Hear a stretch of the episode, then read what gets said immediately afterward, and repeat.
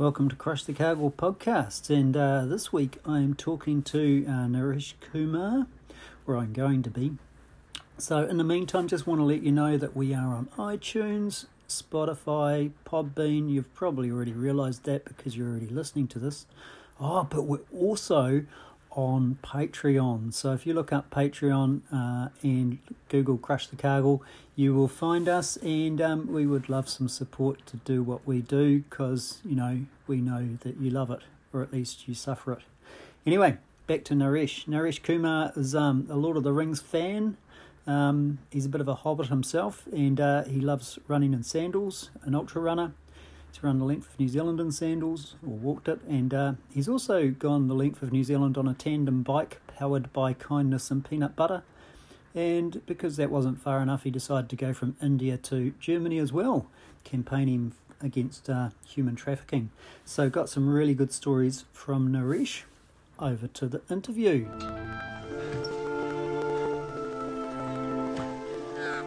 This is it. This is what? If I take one more step, it'll be the farthest away from home I've ever been.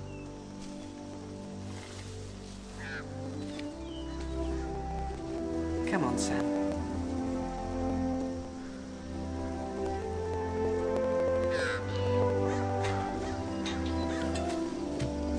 Remember what Bilbo used to say?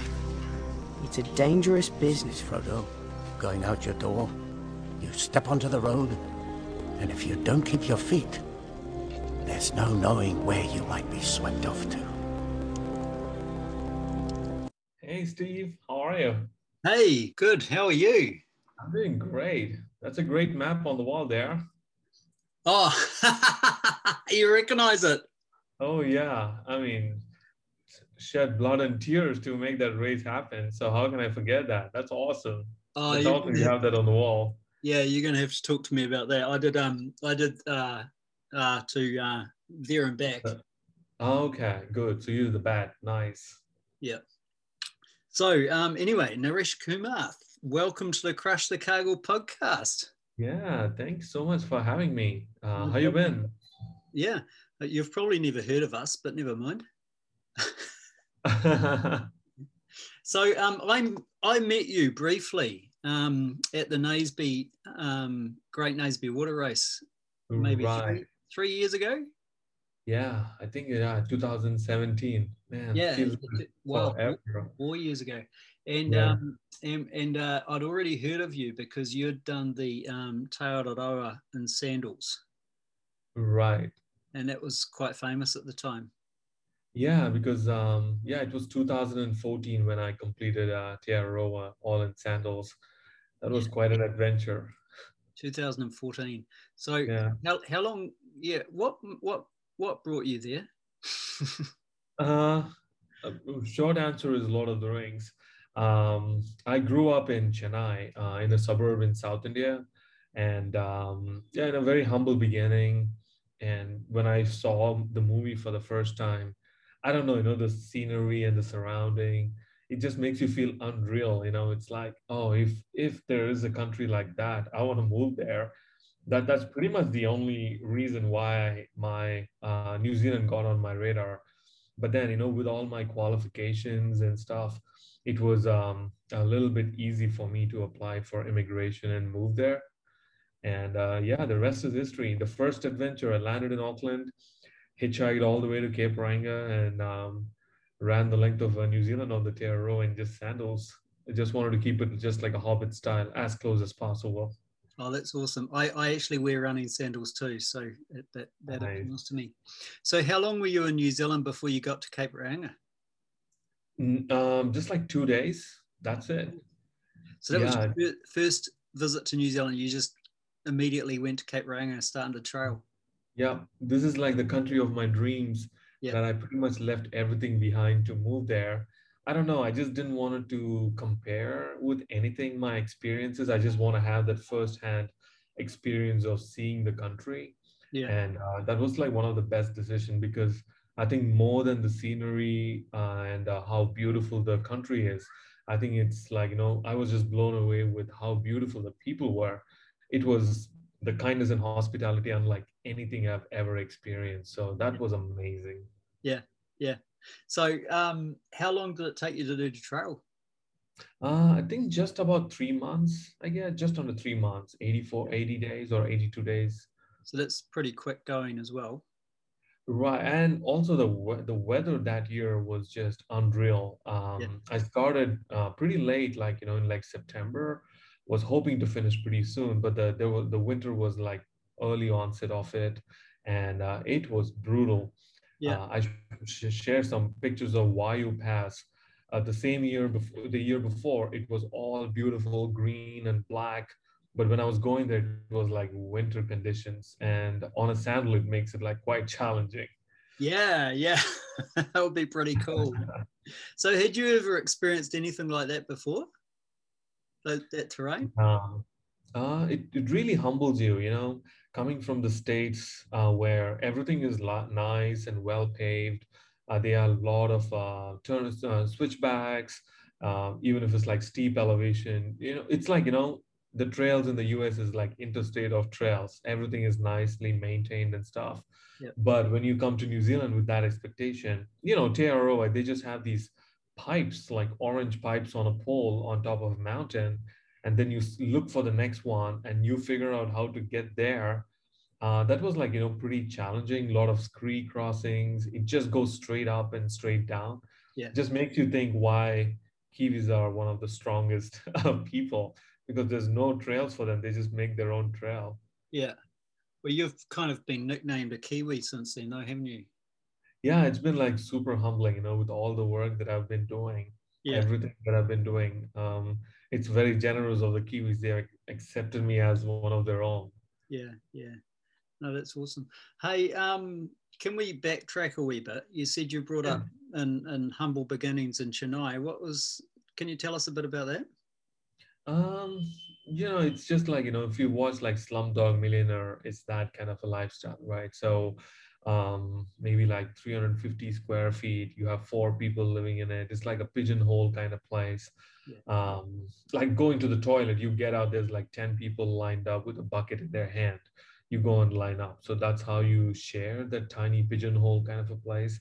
Um yeah you get raised in like you know a really bad neighborhood uh, and that comes with its own uh, disadvantages. You're really at the downside of advantage um, education everything becomes like very challenging. Um, my city alone you know chennai alone has the population of like 7 million people. That's like over a population of new zealand all in just one city. Yeah. so with more people the challenges of like getting anything you know resources government grants everything is quite challenging. So either you accept your upbringing and this is your situation and you go on with your life or you're just forced to fold your sleeves and put on the best fight possible to become anything to get anywhere. Mm. um, so yeah your education is your only passport to escape poverty. There's nothing else. There's no heritage no money nothing. So you work hard because even working hard is not enough because there's a million people ready to do that job for the same money so you uh, work hard and you know so i went to a very small missionary school. Even that you know we couldn't afford. Every three months once every three months the fee was about like three dollars. And that was like very basic maintenance fee. And your name gets always called in the school as a defaulter. Um yeah i mean you know there was a lot of things that i wish i had but you just don't complain. And um yeah I ended up getting a scholarship to become uh, to study engineering in a prestigious university in india. And uh, then you know picked up work uh, worked in the it industry ever since. That journey took me to the us so it was mostly survival. Uh, you want to get better so that your family can become better. You want to make sure they have a roof on their head enough food on the plate to take care of themselves so yeah you have a lot of desires. You want to become like an architect. You want to become a mountaineer. You want you have a lot of ideas but all that is not going to put food on the plate. Of course you're living your life but if someone you know the when survival is in question all your wants gets to the side roads you know? Your needs need to be met. Yeah. and yeah. uh, but yeah when so once everything was like taken care in a much decent way I don't know, it was like the desire to live my life. And uh, so that was again a biggest decision, right? You worked so hard to get to where you are in California, but then also the desire to live is so big that I knew that if I'm going to sit there, I'm never going to do anything. My life is going to be sitting in front of a computer. Of course, I was best at what I was doing, but it was not what I really needed. Mm. Yeah, quit my job and um, yeah, quit my job in 2014. Yeah, almost like six years. Time just flew by, and um, one of the best decisions I've ever made. Really? Yeah. So, so, so you got the slumdog part, but you forgot the millionaire part. There's no millions. I think I'm more happy sleeping in my million star hotel, sleeping under the stars. Yeah. Uh, I think happiness is just a, a, place. It's not about like how much you have in the bank account. And I think you feel really like a million bucks when uh, you can put in your effort, not only to live your life to the fullest, but um, something good comes out of it that you can help other people. Yeah. and when they hold their hands together and say thank you for helping them in any way possible yeah that makes you like the million bucks right there. Yeah yeah. So when did you quit your job? Uh, that was in june of 2014 2014 so that's when you came to new zealand uh, yeah but july august i was training in uh, nepal and uh, Madras uh, with some training for Aotearoa. And by September, I was in New Zealand. Yeah, yeah. So how did you how did you live? How did you survive when you got to New Zealand? Uh, working because you know my skill is really helpful. So I worked as a project manager mm-hmm. and a project consultant for a lot of our outdoor brands and a lot of like companies. Like you know, I was working for this company which was helping to build the Queenstown Airport website a bunch of tourism websites and all that kind of stuff. So so yeah you just pick up jobs and uh, with my experience it's it never was uh, a big challenge especially with website. I just walk around queenstown asking if they wanted help. Everyone wants help with like web and social media and stuff. So it was always good to pick up jobs but also it wasn't always about a career i was just making enough to take care of myself my family uh, the charities that i was supporting and just to basically take care, feed my dreams. I had like plans to go to Europe and Australia and a lot of adventures in India to Europe and all those places. So yeah, you just work along the way and pay the bills and pay for your dreams. Yeah. So you mentioned charities you're supporting because that's been a big thing of what you've been doing, isn't it? Can you tell us a bit more about that? Uh, yeah, I mean, especially when I left my job and moved uh, to New Zealand, the transition uh, took me to through Nepal, mm. and uh, that's where I had my sad experience. I'm glad it happened when an uh, elderly-looking man approached me, thinking I was like a foreigner, asking, uh, soliciting for drugs and alcohol, and then also like you know offering uh, sex with young girls. And he was taking real big good pride that he has his portfolio has one of some of the youngest girls in the country and he can like bring them to my hotel and take them back. Almost sounded like food delivery right? You just tell them what you want and they bring them to you. Um, so you you really see the uh, the ugly side of uh, human trafficking and how humans are being sold as a product on the streets only to be used and thrown away like vulnerable people so i read more about it and then i um, I saw the statistics about human trafficking, like how in this age and generation, 40 million people are in slavery, with like 70 to 80% of them being women and children. Uh, yeah, I mean, you know, that experience was like a big motivation for me to take this up as a cause and I don't know, fight for them who can't fight for themselves.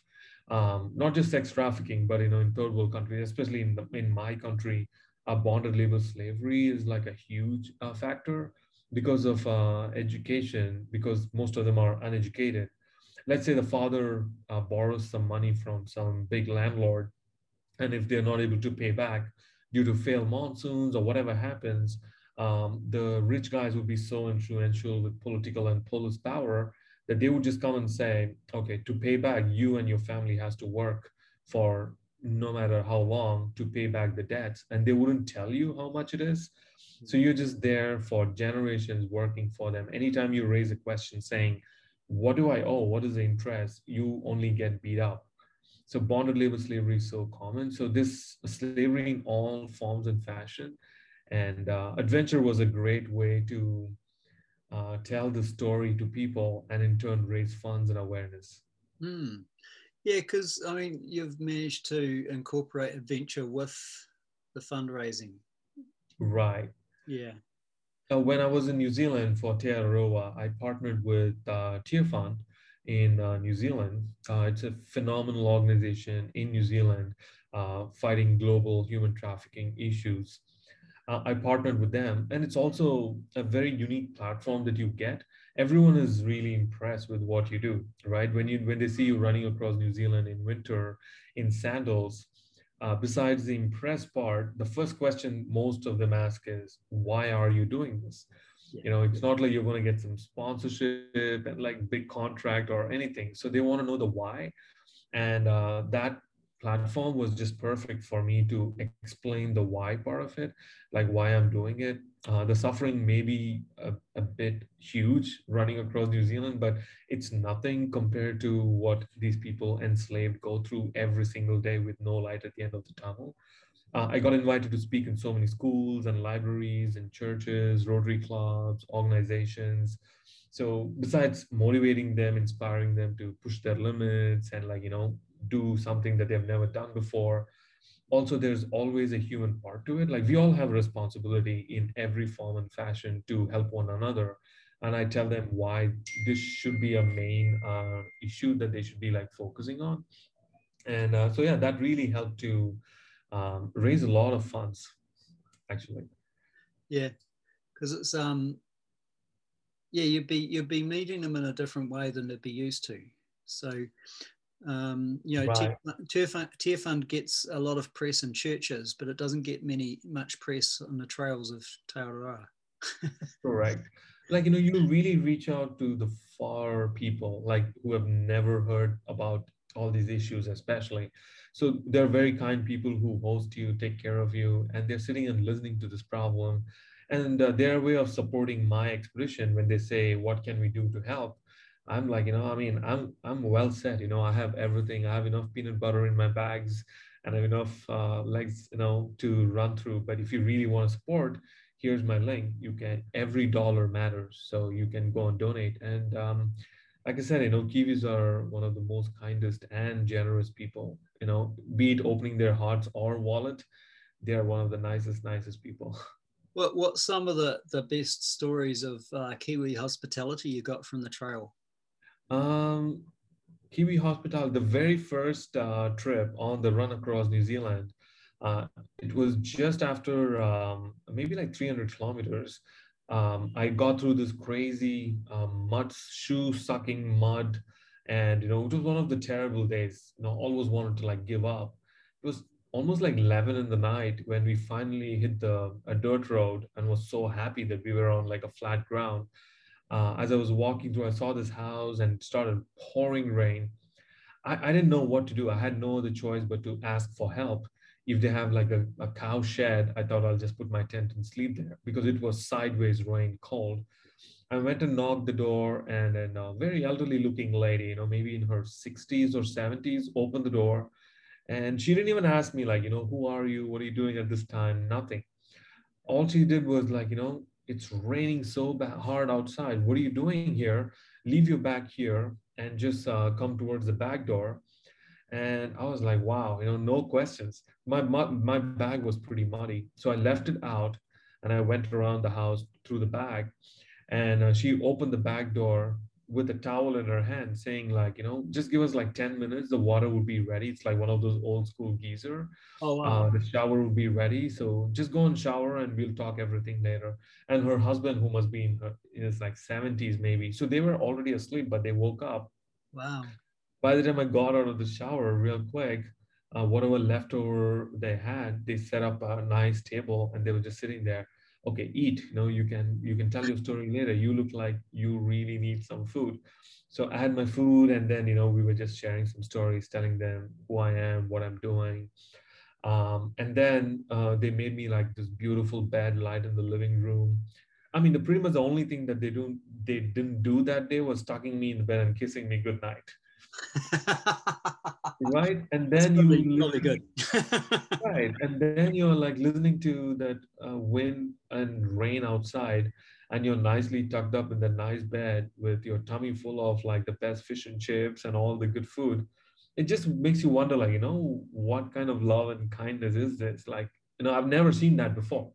I've never experienced something like that. And that was just the second day of my Aotearoa experience. Oh, wow. And um, yeah, I've, I've traversed across New Zealand, human power, top to bottom, three times. Uh, one time was running, one time was biking, and one time was on a tandem. Um, every single time, your experience just get blown away. There's so many stories. Yeah, yeah. So, how did you pick up? Tell me about the tandem. How did you get into that? So after the run, it was more like, oh, he's. We heard about this guy who's running. Let's support him. But I wanted something more than that. You know, I wanted people to join me on this adventure, and to go with you and push their limits in any relatively small way possible. And that's when I was um, before coming to New Zealand. I was in Alaska uh, attending a friend's wedding, and uh, my friend's uncle uh, was big into tandem bikes and he was telling me his story about how he'll go into his neighborhood with a tandem picking up the local grocery man local milkman local newspaper boy and he'll ask them their story while going on this wee ride. Hmm it sounded like super fascinating. And then when i rode the tandem for the first time as a stoker at the back it was like a petrifying experience because you lose complete control. You don't see what's ahead of you. Um, all you see is the back of the guy who is riding in the front and you lose complete freedom with no brakes i don't know the metaphor was perfect what it feels like to be trafficked to not have control in a very nice and fun and adventurous way. Mm. so i came back to new zealand after a bit of a work trip and i told Tearfund, this is my adventure. I'm going to go back to cape reinga with a tandem and i'm going to ride to bluff picking up random strangers. And they laugh so hard every single person the idea. They're like look at you. It's not like they were making a racist comment but you know like dark big beard. You've seen some of my pictures like you know really big beard and long hair skinny indian boy. Man we don't know how many people are going to accept that invitation but if you feel uh, moved to do that sure uh, go give it a shot. And um, everything just fell in place you know a bike barn um, sponsored a bicycle um, just needed enough peanut butter on the back and just like went straight to Cape Reinga. And uh, the, even the very first day, right, I'm standing at the lighthouse. A good friend uh, helped me all the way to get to the start line with a tandem. And then um, I'm like, you know, I'm not going to start this adventure by myself. I'm going to wait as long as it takes and I'm going to ride with someone. As I was waiting at the lighthouse in Cape Reinga, this uh, family was traveling in an RV and uh, they approached me asking, "You look all packed up. What what's your plan? Uh, where you headed?" I said, "I'm heading to Bluff." And obviously, the next question is, "Where's your girlfriend?" Because it's a tandem. obviously, someone is there with you because it's fully loaded. I'm like, "Well, there's no girlfriend and no friend." But will you be my friend and will you help me to accomplish this expedition and mission? Because it's a collective adventure and then they're immediately asking questions right? So what is this all about? And i'm like i'll tell you all about it. I don't need your money. I don't need your wallet. All i need is your energy and a little bit of time to help me out to get to bluff. Anyway any kilometers i'll take it. Yep. so he didn't even hesitate.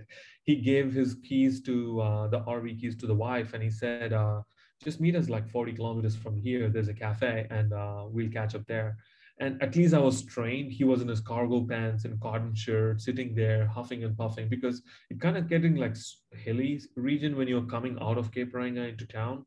Yeah. And uh, I was just telling him the story, you know, like what I experienced, why we should be doing this thing. And by the time we got down the cafe, uh, he filled up my backpack with all the bananas and fruits and water. And he said, like, you know, thank you for making me a part of this expedition. And within 10 minutes of him taking off, there was a $450 donation, first donation made. That was my first passenger who also made the first donation. And uh, man, I mean, I think everyone was doubting this mission who's going to ride with me. I had a, about like 135 people who rode on this bike with me. And the best part, I didn't spend a dollar for accommodation the entire way. It took me about Yeah. like, I think 35 or 45 days to do this whole thing.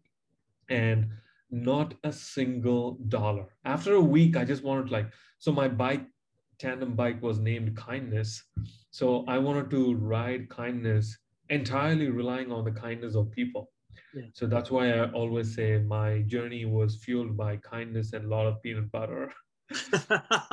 And uh, it was amazing, you know, even the one hostel that I stayed at, uh, you know, you, usually they ask you to pay at checkout the next day.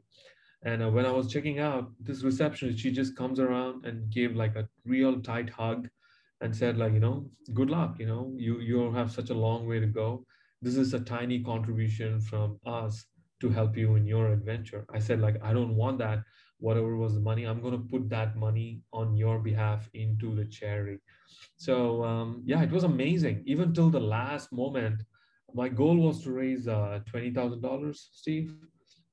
And just I was about to Queenstown, maybe just after Queenstown, I was in Alexandra, and I got a an email from this stranger saying, um, "I've been following your story, and I just read in Herald, but I wish I could ride with you." But she was in Auckland, so here's what she said. She said, "If you reach your goal by the time you get to Bluff."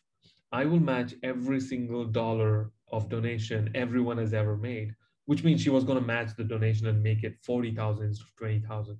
So instead of just going from Alexandra to um, a straight to Bluff, which was about like 350K, I had to make like a round trip, go all the way to Dunedin and then go to Bluff because I was still short of raising $3,000.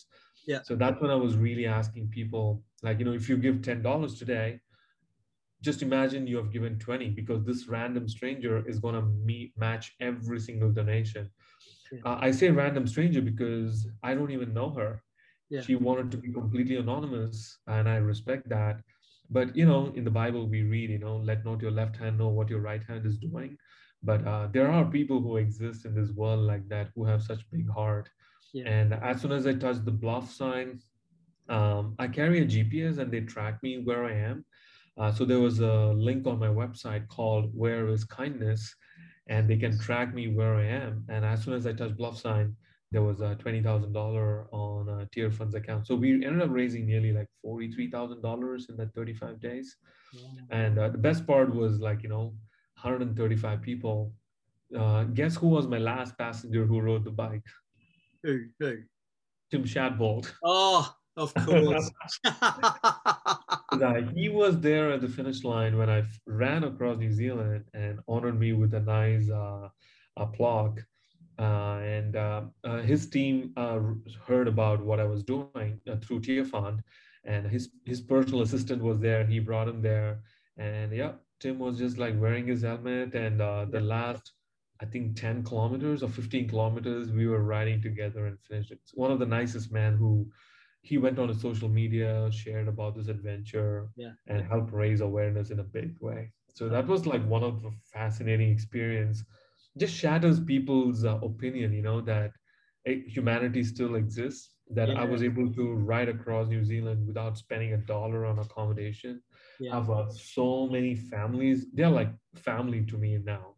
Yeah. Like I'm, I have like uncle, aunties, grandma, grandpas, nephew, nieces across New Zealand. It's such a beautiful and um, humbling experience. Yeah. I was actually um just today I was hanging out with Jamie Sinclair. Oh, cool. How's he doing? So he he's good. Yeah, no, he's he's he's retired. He's become a full-time race director. He Right. doesn't like me calling him that. Yeah. I mean, Eileen and Jamie, you know, every time I go, they would just give their house keys. Whenever I go there, I stay there. We cook so much curries, eat, drink lots of beer. Yeah. Um, I miss them so much. W- kindest people that you will ever meet. Oh, they're wonderful. Yeah. Well, he was helping uh, track clearing for a race that I'm I'm organising. Oh, cool. So he's Very still cool. kind. He's still very helpful. Yeah. Yeah. Um, So, as uh, Jamie joined me on the adventure too, he was riding with me on one of the toughest sections. So Oh. on the freedom seat uh, kindness uh, uh, across New Zealand, uh, Jamie did like a big section. He did about like 70, 75K section with me. Yeah. Came and rode the bike with me. Yeah. No, that's awesome. So, um, what happened after doing that in New Zealand? What what did you get up to then? Um, after that, you know, it's it's about like you know being uh, hanging out with Gary Cantrell all the time. He always says a challenge can be a real challenge unless there's a possibility of failure. Yeah. And about doing something more so you can really dig deep and find what you can really uh, do it. So, Um, so, so I, I just just just have to say for our listeners that Gary Cantrell Okay. has another name. Lazarus. Lazarus Pike, Yeah, yeah. uh, the infamous race director of the Barkley Marathons and uh, lots of other crazy ultra marathons, including backyard ultra and all the races. Um, yeah, so after that, I did an indie pack uh, across Australia. I was going to do that on a tandem, but when the race got canceled due to an ongoing inquest because of a bicyclist who got killed in an accident the year before, uh, we did it unofficially. So I ended up riding the bike on a push bike from Perth all the way to uh, Sydney. And that following year, uh, I was I was speaking, sharing these experiences across New Zealand, all over the globe. And uh, a Rotary Club, where I was sharing the story, they gave me this idea saying, Rotary Club, you know, being people being very philanthropic and very giving, and they help out a lot of people. So they said uh, the conference, uh, they they organize a world convention every year in, in a destination. So that year, 2020 was 2019 was gonna be in uh, Hamburg, Germany. Mhm. And um, so yeah, I, the plan was um, to ride my bike from Chennai, India, all the way to um, Hamburg, Germany, crossing like 13 countries across two continents on a tandem, uh, raising funds for helping mainly the uh, people in uh, trapped in bonded labor slavery. And the funds we were going to raise was going to help them uh, with their rescue efforts, uh, but mainly also the empowerment efforts, giving them like a sustainable lifestyle so they can live a life of dignity instead of just relying on charity all the time. So that was just uh, another phenomenal experience. Yeah, what what sorry, I'm a bit speechless here. Hmm. What made you think of the idea of biking from Chennai to Hamburg? So because this conference was going to be in Hamburg, it's not just like, you know, you're going to meet one or two people.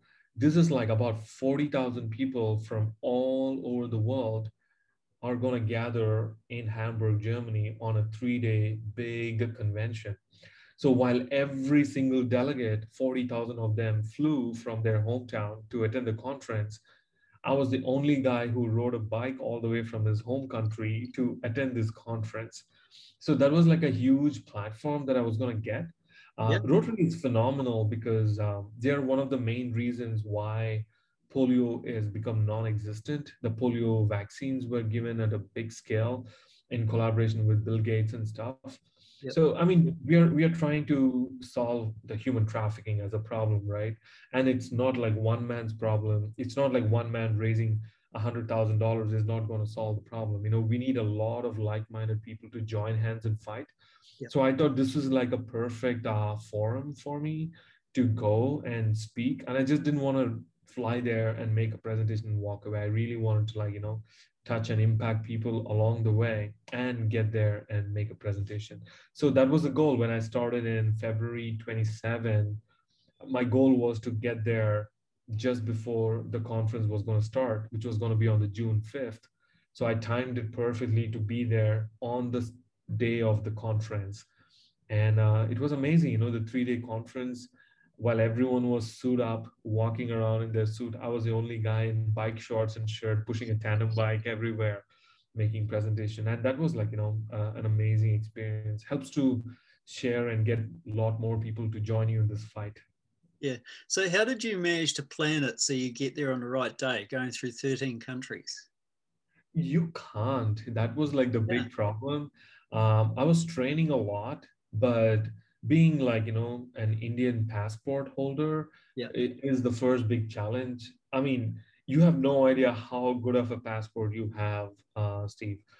Like tomorrow, if you have to go to France, you don't need to deal with visas. You buy a ticket and you just go. Hmm. It would cost me at least like $150 and three weeks of uh, waiting just to get my visa and there's no guarantee i may or may not get it so that's one disadvantage with my uh, passport so sorting all the visas and documents and um, I was really trying to keep it all overland. So I want to try and get through Pakistan. Unfortunately, you know, we don't really have like a very good relationship, and the bureaucracy and the documentation to get a Pakistan visa as an Indian passport holder is so hard. So you plan uh, so much, you kind of have a tentative route that you you are going to go through, but you're not going to stick to it. You know, the road that you want to go through, it's not like everything was pre-planned so by the time I got to Mumbai, uh, my hopes and dreams of getting through Pakistan was gone. But then you're like sitting there in Mumbai for five days, figuring out what to do next. And I didn't want to like, you know, fly. So you're long. still you're still in South India. Yeah, I'm still in India. So yeah. it took me like five, four, four and a half days to get from my hometown to Mumbai.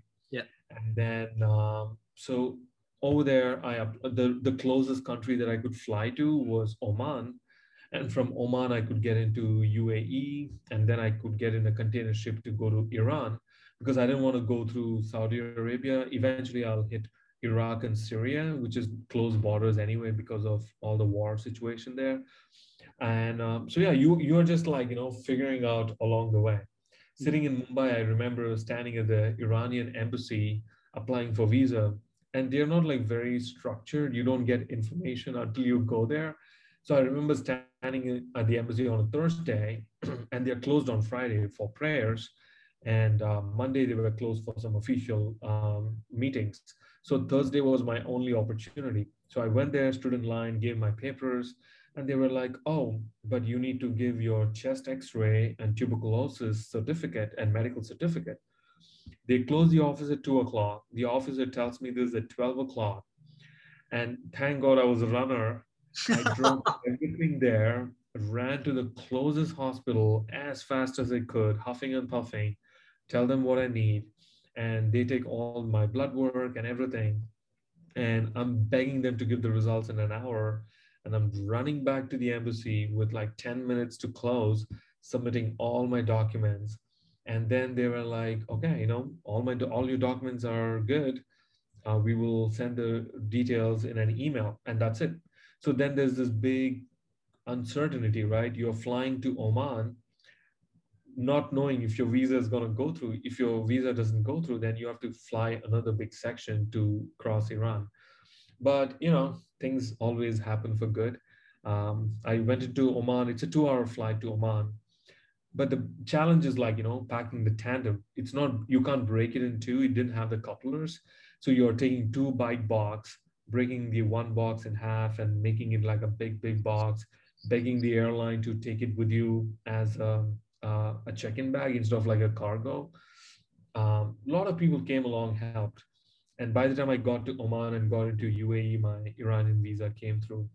So these are the things that people don't see when they see that you finished an adventure. Even the documentary that recently got out they don't see you running with papers and medical reports between the embassy and the hospitals uh, standing in front of embassies waiting for these visas and stuff.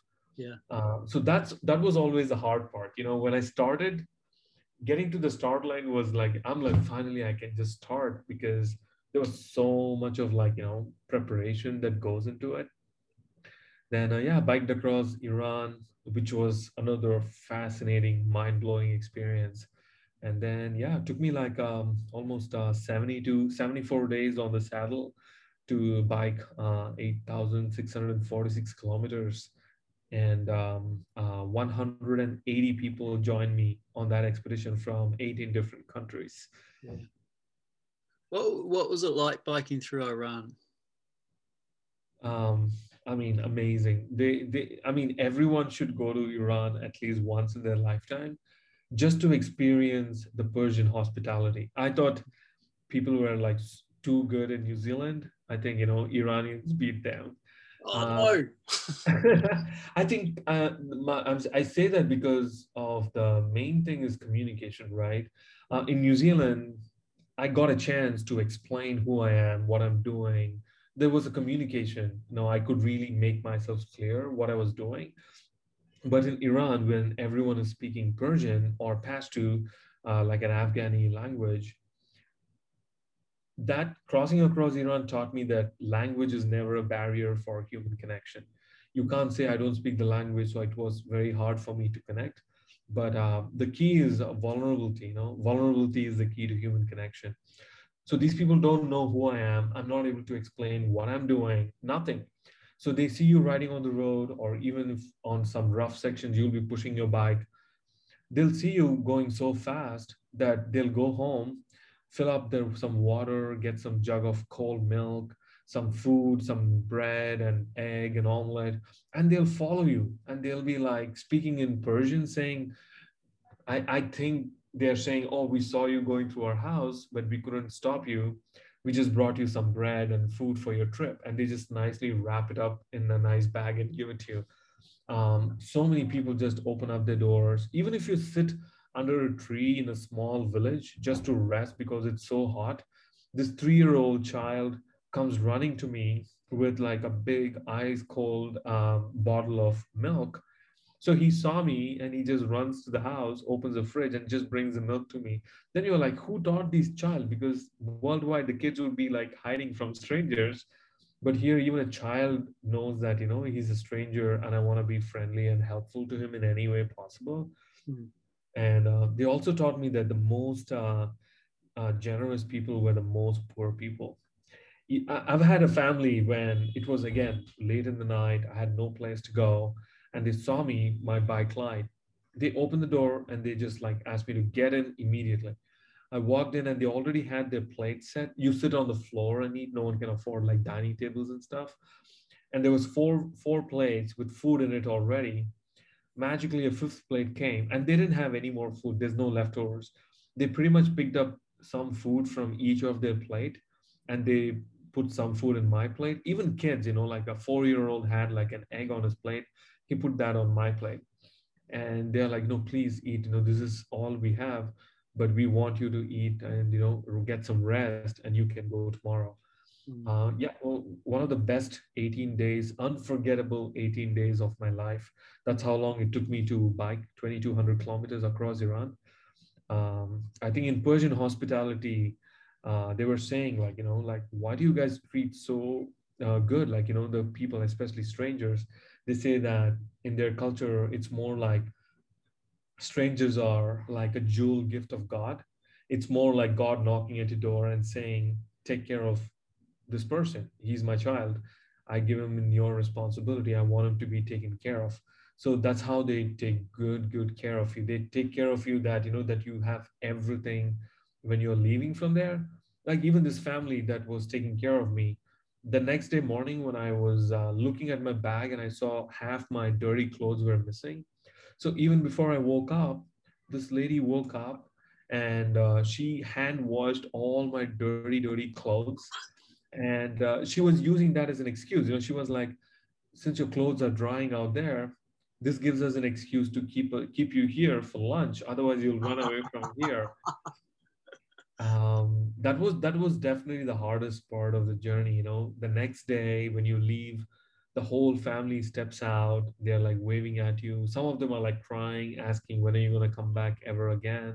Mm. so having to say goodbye to them mm. and also knowing that there's a good chance that i'll never ever meet them but here i am sharing that story two years after that expedition got over it changes you as a person uh, how um, they were giving me everything without judging me in any uh, tiny possible way.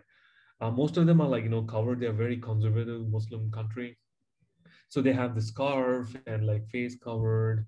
So when they take that off, they take that off only in front of their kids or brother or husband or elders in the family. So when you are with them and they take that off, you are accepted into the family. They treat you as family. And most of them some of them eat, put like a big plate and you eat from the same plate. So that's as close as you can get in the inside trustworthy circle of the family. They treat you as their own. Yeah. Um, so yeah experiences like that you know especially with like a big beard and looking crazy homeless kind of a person um yeah when they treat you with that kindness it just teaches you a lesson how you ought to take care of one another without any kind of judgment so you didn't know you were going to get that sort of treatment. Were you, were you scared beforehand? Were you nervous? Oh yeah, for sure. No, I was so nervous. mainly being thinking, what am I going to do? You know, in all the expeditions that I've done before, in the US or Europe or New Zealand or Australia, I could explain what I want. Yeah. Even in Iran or Turkey or somewhere, even if I dial the emergency number, they speak only in the local language. I can't even explain what kind of trouble that I am in. And you can't even read the language. You can't even read the you can't even read the numbers. Even the numbers are in Persian script and Turkish script. So you don't even know what's one and two and three. So you see some sign, it says 25 kilometers you have no idea what it is. Yeah. So you are like looking at the Turkish numeral numerals and you're like, oh, this letter, ah, that explains it's 25. Yeah. Um, so yeah, with this kind of a thing, you are just thinking, what am I going to do in countries that I don't speak that same language? Um, but that got shattered after the first few weeks of uh, going through Iran and Oman and UAE and Turkey. Even in Europe, you know, people are so nice and kind. Yeah. That's that's pretty cool though. I mean, um, you say it must have taken quite a while for that idea to be shattered, and you had to stick at it for that time. Right. Yeah. Totally. Yeah. And kindness and help comes from in the middle of nowhere. You know, when you have no water, no food, a truck would just pull over. It's like a, a truck driver driving a semi big lorry truck and he would get down and he would say salam like hello. And then he would he would just give up his lunch. He would just pack it up and he would say something that i have no idea what it is. I use a lot of google translate when there's a good reception. Yeah. So i speak in the language it converts into that script. Then i put the microphone in front of them it converts it to english. It's not really perfect but it kind of helps sometimes. But every single time when i see someone putting their blinkers it's like you could just drive you know who cares? Some guy is riding a bike who cares? But they care you know they pull over and they want to stop and ask questions. And i think it's mostly the curiosity that also draw a lot of people to my uh, on my way. Yeah. You're in the middle of nowhere on a big tandem fully loaded riding by yourself. So every single person always by default assumes that the girlfriend broke up with you, you are riding all alone on this big adventure, or maybe you had a fight with your friend, he left you, and you're just on this. You're the sad soul going on this long journey all by yourself. So it's kind of it's kind of vulnerability again, though, isn't it? So right. because of vulnerability, they don't feel threatened by you at all, and they're exactly happy to, to, to help. Right. So they're like, what is this guy going to do? It's not like I'm on a motorbike or on a car. Yeah. I'm riding a, a, heavy bicycle in the middle of nowhere, a skinny looking boy. They're like, there's no harm from him. Maybe it's from them, but no harm from them. Yeah. And uh, it, it opens up this beautiful, amazing uh, human connection, Steve, that unlike anything, it never happens to you. I mean, that's one of the reasons why I love riding a tandem all by myself because it draws people to you. You don't have to break the ice. The ice gets broken and they come drawing to you asking, why are you doing this? And the next next minute, if they're driving a car, they'll give the keys to the person and they'll jump on the car. Mostly it'll be the families. If there's a family of six in the car, they'll all take turns. And before you know, you've ridden 150 kilometers with the family. Well, the aircon's probably broken down in the car, so it's more comfortable on the bike. and a lot of them drive motorbikes in uh, these countries. That's they can't afford cars. So if it's motorbike, uh, friends take turns, and uh, before you know, it's like 20, 40 kilometers. And if it's towards the end of the day, the ride mostly ends with the person and where he's living. They're like, "Oh, my house is not too far. I want to take you home. Let's go straight to the house." Yeah. And then you go there. You're not like a stranger this is like already you know he's like my friend because we've been riding for the last two hours. We know about everything about everything. We are sharing stories and adventures. It connects you and makes you feel like you've been friends for last 30 years. Yeah. and he's going home and introducing you to your mother and father like you know i saw this guy. Naresh is this naresh is that. We did this together. And the parents are accepting of you right away. And the next minute you know they're like stay here for three days we want to take you to all these places show you all these places. We want to take you to all these restaurants and feed you. And then you have to be like you're so sad that you have to say no to this real welcome greeting because you have a mission. You have to get to germany within a certain date and time. Yeah. Uh, I, I can't i can't help thinking you found a recipe for world peace here but um and that was the thing, you know, some days when I was not surrounded by people, it really feels peaceful just pitching a tent in the middle of nowhere and you're sleeping. Sometimes, sometimes it gets exhausting. You know, you're sharing nonstop all the time. After you ride like a hundred mile a day, you just want to close your eyes and sleep. Uh, post something on the web and social media, fundraising, a lot of things.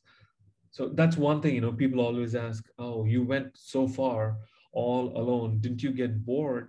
I had no time to get bored. right right yeah Oh. No, i understand And uh, social media is a great way. That's the only reason why I prefer uh, social media because everyone follows you on WhatsApp and Instagram and Facebook. Um, a lot of them are like, you know, you said you're going to come last year for New Year's. Um, my friend's brother, sister, who was three at that time, she still keeps asking for you when you're going to come for her birthday. I'm like, you know, I don't want to give any promises, but I really want to come. So we do a lot of video chats with them. Uh, usually there'll be one translator. So I'll speak. This guy who speaks a bit of English translates to the family, and uh, they trans they speak to me, and he translates. Uh, so yeah, we we've been in keeping in touch with most of the families that I met along the way. So it's been such a beautiful experience. I can't wait to go back and Yeah. meet some of them if possible, just to say thank you. Maybe cook a nice curry for them yeah and stay with them. yeah oh, oh wow it sounds like you have a whole world of places to go to Yeah, I mean, I've just scratched the surface. I've been to like 33 countries, uh, but I think the human powered travel was the best experience. I may have not seen a lot of fancy places like what you see on Instagram and Facebook, and I don't care. Even with New Zealand, you know, there's so many more places that tourists go and take pictures of and everything. Uh, but through that human powered adventure, uh, with that vulnerability as the key, sceneries you always forget, Steve. No matter how beautiful it is, it always vanishes from your head. What you remember is the kindness stories, you know, how people impacted you. It just shows you, like, you know, humanity exists and it completely restores your faith in humanity. You know, when you see human trafficking where people are exploiting young children for sex and hard work and stuff, it kind of raises a lot of questions on humanity, right? Like, why would you do this? It's not like these people are doing it for their food, clothes, and shelter. It's out of greed. They want to get more rich and rich, that they are exploiting all these vulnerable people. Does humanity really exist? Is the question that you get, you know, when I see some of the case studies of these survivors and victims that we rescue.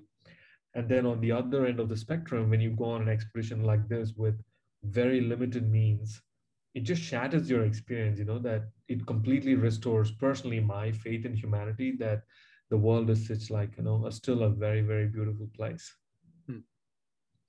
I always remember a Hobbit where Galadriel asked, you know, Elvish Queen, she asked Gandalf, like, you know, like the biggest adventure. I mean, this ring, you gave this responsibility to a hobbit of all the people. And she would ask, like, you know, on YouTube, if you just search why the halfling, uh, there will be like this very beautiful video that comes up. So it'll say, like, you know, even for a strong person, a wizard like Gandalf, he will say that he is scared. And uh, Saruman will think that, you know, you need something extremely big and powerful to fight an evil uh, person. But he would say it's not that. It's always um, the kindness, love, and the simple acts of kindness of everyday person that keeps evil at check. Uh, so that's just a beautiful statement, you know, in a very beautiful lesson that you see in Hobbit, and that's so true. You know, Yeah. you don't fight evil uh, with like one big power, but it's every one of us joining hands together and uh, be loving, nice, and being kind to each other. You know, through very simple acts of kindness and love. That's all it needs. Uh, the world needs to become like a more beautiful place. So all my life lessons are from Lord of the Rings and Hobbit. oh, that's awesome. it's it's it's fascinating, you know, that New Zealand kind of owns that now, whereas actually it was written by a Brit. But never mind. I mean, even when I finished the journey, uh, New Zealand Herald published a big story, and uh, it was heartwarming. The story was Kiwi completes uh, a big mission riding his bike from India all the way to Germany. That was like the biggest approval that I can get, right? That uh, and I read a lot of online articles and comments that people were uh, posting, and um, a lot of them were just saying, you know, like, see, this is why immigration is good. Uh, because you know he has done so much good just by moving to New Zealand and putting New Zealand on the world map. Yeah. Uh, wherever you go it's like you know uh, kiwi has done this kiwi has done that. So uh, maybe i give back because you know new zealand has given me so much. Uh, my very first experience of quitting uh, the comfort zone and moving to this place. And uh, yeah the kindness of people and what they've done to me i think it will stay forever you know especially my experience uh, from Te Araroa that changed me a lot and helped me become the person that I am today, to, to be honest. Yeah. You, you, you're, you're sounding a little bit like a hobbit who's been given, he's been given a, a big mission. the ring has to be destroyed. But I can't throw the ring by myself, you know. I think with everyone joining their hands together, I think we can fight, you know, in every single way possible. Every child rescued, you know, one life saved. But i don't see that as just one life right? You've saved generations that child and his child and his child. For generations they've been rescued. So i think you know we just got to keep the fight going. And uh, it's awesome that you know Tearfund and so many good organizations around the world um, fighting you know taking all kinds of risk yeah. to keep this thing at bay mm-hmm. so you for any kind of problem to solve you need to have that hope that one day you can completely solve this problem. Yeah. Uh, that's one of the reasons being Rotary helped because, like how we almost eradicated polio, um, it's called End Polio now. That was their mission. So when I got there uh, with all this big audience, the MC was putting me on the stage asking everyone, So, how many of you flew here? And everyone's hand automatically went up because how do you get to Germany other way? And she was like, okay, we have a delegate here who rode his bicycle all the way from India. And then you have everyone's attention already, even though it's like a boring conference. And they and by the time they unveil kindness, the tandem bike to them, then they're like, what? He rode a tandem all the way? Where's the second person? How far did he come? And then you get this amazing stage. It's a very humbling platform where you go and tell them how so many people helped and why you did this so we finished polio. So it's end polio now, but now I want them to take up a motto as end slavery now. Let's all do to ensure that, you know, we are not giving food, clothes, and shelter, but freedom is the highest form of living that a human can have. And that's all we are trying to give them, just the freedom to be a human and to live with dignity. And that was like, you know, a really well received, it was like a huge success finishing in Germany. Hmm. Is it kind of um, your your own journey, you know, freedom from poverty, is it a big thing that feeds into this?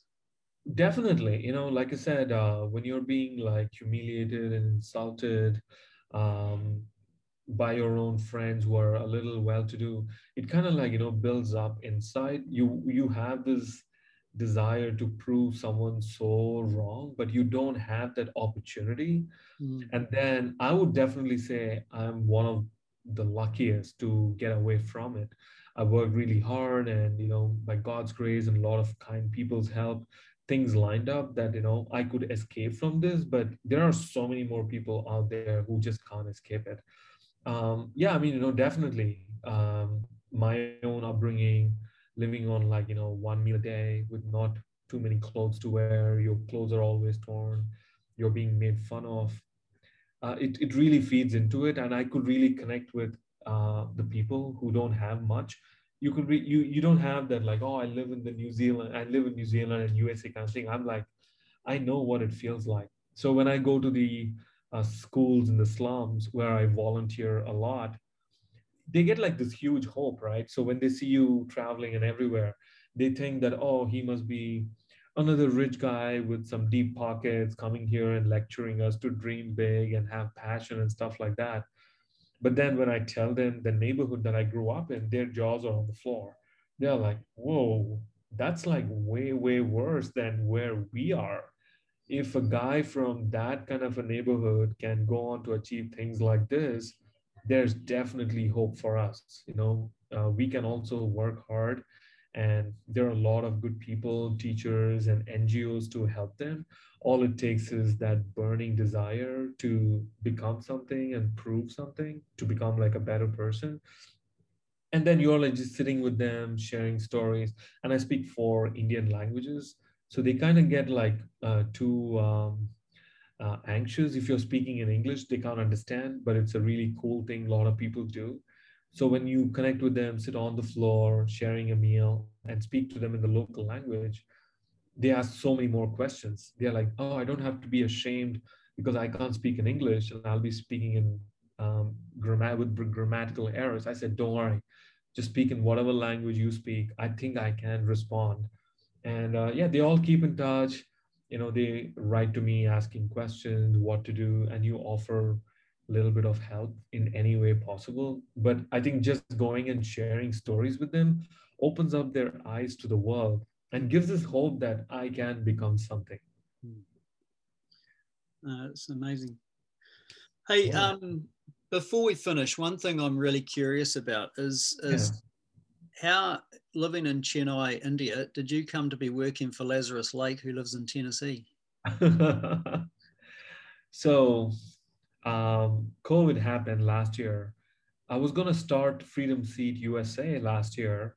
I was gonna dip my wheel in the in California, and I was gonna ride all the way to the Atlantic on the East Coast in DC, carrying this message and raise funds. Um, so April 1st was my adventure, and March 25 I was gonna fly out of Chennai, and March 23rd India shut down its borders due to COVID.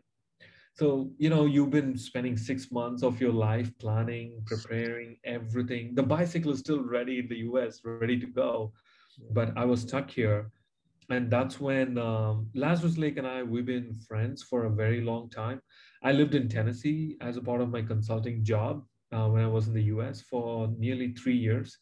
So that's when I met him, this infamous mythical character that everyone in the ultra running world talks about and then yeah, it's really real. yeah, I mean, I didn't believe it until I saw him. Uh, I ran Strolling Jim and I met him there. And then I ran Vol State, the 500 kilometer race that he puts that across, goes across Tennessee. And um, I ended up winning the race in the unsupported category that year. And that brought us really close. And then I attempted Barkley loosely. I had no business to be in the Barkley, but I was the sacrificial virgin, as per his term. He thought I was going to suffer the most, but I managed to finish at least one loop. That was just my one, two years into running. I had no business to be at Barkley, but it was good to try. Yeah. Um, so yeah, long story. Uh, yeah, we we we stayed there. I'm, he calls me his adopted Indian son. Anytime he catches a rattlesnake, I'll be the first one to get a call. We'll fry it and eat it. He loves hot food. So I spend a lot of time in his house cooking hot curry and eating it. Um, then I moved to California and we always kept in touch through email and Facebook and stuff. So when GVRAT started, he put together this race, the Great Virtual Race across Tennessee. Um, uh, we were expecting maybe like, you know, 2,000 or 3,000 people to sign up. Yeah. But then the response was just way too overwhelming that he didn't have anyone like i said even now it's not like an organized race we don't have like a planned infrastructure in place to do it it's just two people sitting and putting together an excel and doing it yeah but the response was so big that he wanted help otherwise he was going to cut short the registration to like maybe 5000 and that was a perfect time for me because i had nothing else to do i was really looking for some work and just to keep sane you know keep your mind occupied because india's shutdown was extremely strict. I can't even leave the house. My radius of movement was just 10 meters. I was locked inside the house for nearly seven months. Wow. So this was a perfect moment to uh, work and keep my um, head off the bad thing that was going on. So that's why I didn't do GV GVRAT. I can't go out and run uh, outside. Yeah. So I ended up like working. Uh, so we all ended up working together, setting up the platform overnight, and the rest is history. You know, you have that beautiful map on the wall. I do. I, I have the buckle. Oh, cool. There's the buckle. Um, oh, nice. the great awesome. virtual race across Tennessee. It's the only time I've ever been to Tennessee. Yeah. It's probably the. There's like a whole new course. This year's course is gonna be beautiful. Uh, Gary's, I mean, last year we didn't get a chance to write a lot of travel guides, see Right. all the experiences of all the places that you are running through, but this year is gonna be like a beautiful experience. a lot of things I can't say, Gary will kill me, but you will see the course. It's gonna be a beautiful course. A lot of good stories coming your way. Ooh, maybe I'll have to have a go. hey, um, did, were you involved in the um, backyard ultra as well? Yeah, um, I was in the States for like four months. Uh, ended up going there, and this was a satellite event this year. Yeah. Uh, we had like about 22 countries simultaneously running backyard at the exact same time. Yeah. Uh, I was taking care of um, the technology part of it in Gary's backyard this year. really? Oh Uh, wow! It I, was. had- I had a few friends. I had a few friends running it in New Zealand. Yeah. Oh yeah, right. Uh, Katie and Sean and um, uh, some of the names, you know, familiar names. I was looking at them and I was rooting for them, you know, because a piece of my heart is always in New Zealand. I'm like, come on, Sean, you can do it. Katie, you can do this. And whenever someone drops out, you know, you really get sad. Even now, you know, uh, India and New Zealand is going to play the Test cricket in New- in uh, Lords. It's World Championship. Honestly, I'm torn between two countries. I'm like, what do I do? Uh, which country do I support? Oh, that must be tough as an Indian. It is. So I may just, I can't be like too loud and outspoken for New Zealand to win. India is like a billion people. They'll massacre me if I do anything like that out in the public. you are here and you support black caps. Okay, we got to take care of this guy. Grab a bat. Oh dear. Hey, um, finally, how, how, how do you like running in sandals? I, I love it. Um, I mean, it's terrain allowing, right? You don't run a race like Northburn on a uh, on in sandals. No, Uh, know, as long as it's like um, the terrain has to be like kind and like you know forgiving. If it's like way too sharp rocks and stuff, but for most of the races, it's perfect because especially with trail running, you go through so much of rocks and roots and mud and stuff like that. So it's just perfect way to just like you know you don't have to worry about blisters and stuff. Yeah. I, I love it. You know, just uh, the guy that I'm, I am, like you know, minimal at heart. It's just a good way to connect to the ground, and it's like nice and easy. You don't have to worry too much about shoes and stuff. So I don't know. I think you know, uh, Evan might just say, but I may be the only guy who has done Routeburn in sandals. I ran Routeburn classic in sandals, and uh, I did part I've of done- a Naseby. I've run the track in sandals, Oh, cool. but I haven't done the race. But yeah. Yeah, and then I um Naseby, the one year I attempted, I was doing it with shoes and sandals. At night, the year one year that I did, it got so cold, even a couple of socks was not helping. So I was I switched to shoes mid in the middle of the night. Yeah. Uh, but yeah, I love it. You know, I run in Bedrocks, and uh, we've been a partner with them for so long, and they customize it, and it's so good. You know, we have some people who run, walk, run PCT, Appalachian Trail. A lot of people do Te Araroa walking in sandals these days as well. So yeah, I love it just for the for that fact. And in Chennai, it's like right now 34 degrees and 70% humidity. There's no way you can go anywhere in shoes. So sandals just works out so perfect. Running, biking, hiking, it's just one footwear that uh, it's like one ring to rule them all, one sandal to rule them all. nice. So, um, are you? Um, is Chennai opened up again? Um, they've opened up, but it's just a little bit sad to see that people are not following all the precautions. Uh, but also, they hurt a lot, right? For seven months, the country was completely shut down. A country of 1 billion people where 70% of them are so poor, they are daily wage laborers. You have to work every single day to put food on the table. So shutdowns and quarantine is like maybe it's luxury for a lot of people, but for them, it's a big question for their survival. Mm. Um, so yeah, I mean, you know, it's it's sad to see a lot of people not taking any precautions but the country is doing great in terms of like administering uh, vaccines. They have crossed like almost uh, 10 million uh, people have been vaccinated already. Uh, but a country of 1 billion people that's nothing. So there's still a lot more work to do. There's a, suddenly a small spike in some regions and people are getting tested and getting vaccinated. Hope it doesn't uh, go to another lockdown like what happened but uh, yeah otherwise things are like normal. Like for a lot of people they act like as if covid never happened or existed. Hope it stays that way. Yeah don't we all? Yeah. okay uh naresh it's been a wonderful chat. I think yeah, we'll keep going for a very long so time but we have to keep it uh, to uh, a listenable um, level. Yeah no, but really appreciate it. So good to see you here, and uh, thanks for having me in the show. Sorry, it took a long time back and forth with timing and stuff, but uh, it's a pleasure to be in your show. Thank you. No, thank you very much. And um, and if you next time you're talking to Lazarus Lake, can you tell him to get in touch because we'd love to interview him. Yeah, definitely. I'll see what he's up to, and uh, uh, he he he had plans to come to New Zealand last year uh, to be at one of the event in 2019 yeah. or 2020 he had plans to travel to new zealand yep. but uh, to start kickstart one of the backyard to be at the start line yep. unfortunately that didn't happen so yeah i'll definitely give him uh, your regards and try to bring him with me maybe we can show him our beautiful middle earth and give him some good fish and chips yeah Okay. Oh, thanks you very much. It's been a wonderful discussion. Um, oh, last thing, I'll, I'll, I'll, um, I'll um, link your documentary into the show notes. But oh, is there any, any, any other things that you'd like, you know, for people to, any other ways that you'd like people to support? Uh, just my website and the documentary link would be great. Yeah. Um, a humble request would be to, you know, wherever they are, if not supporting Freedom Seat, wherever they are, there's always an anti-trafficking organization.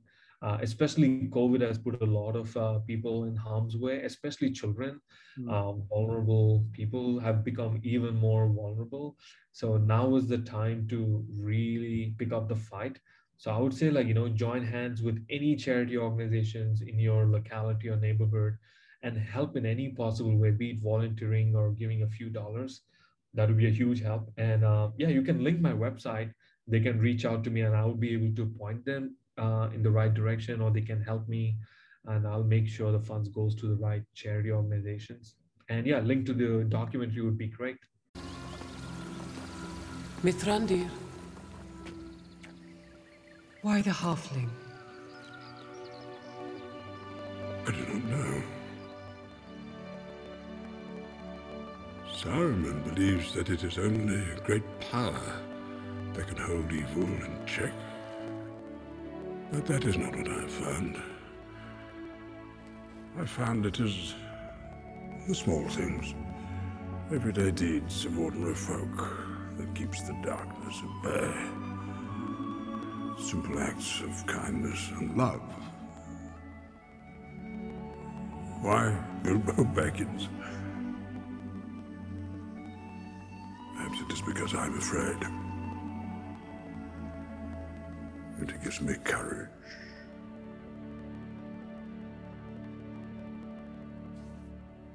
Do not be afraid, Mithrandir. You are not alone. My boy Ilialiathon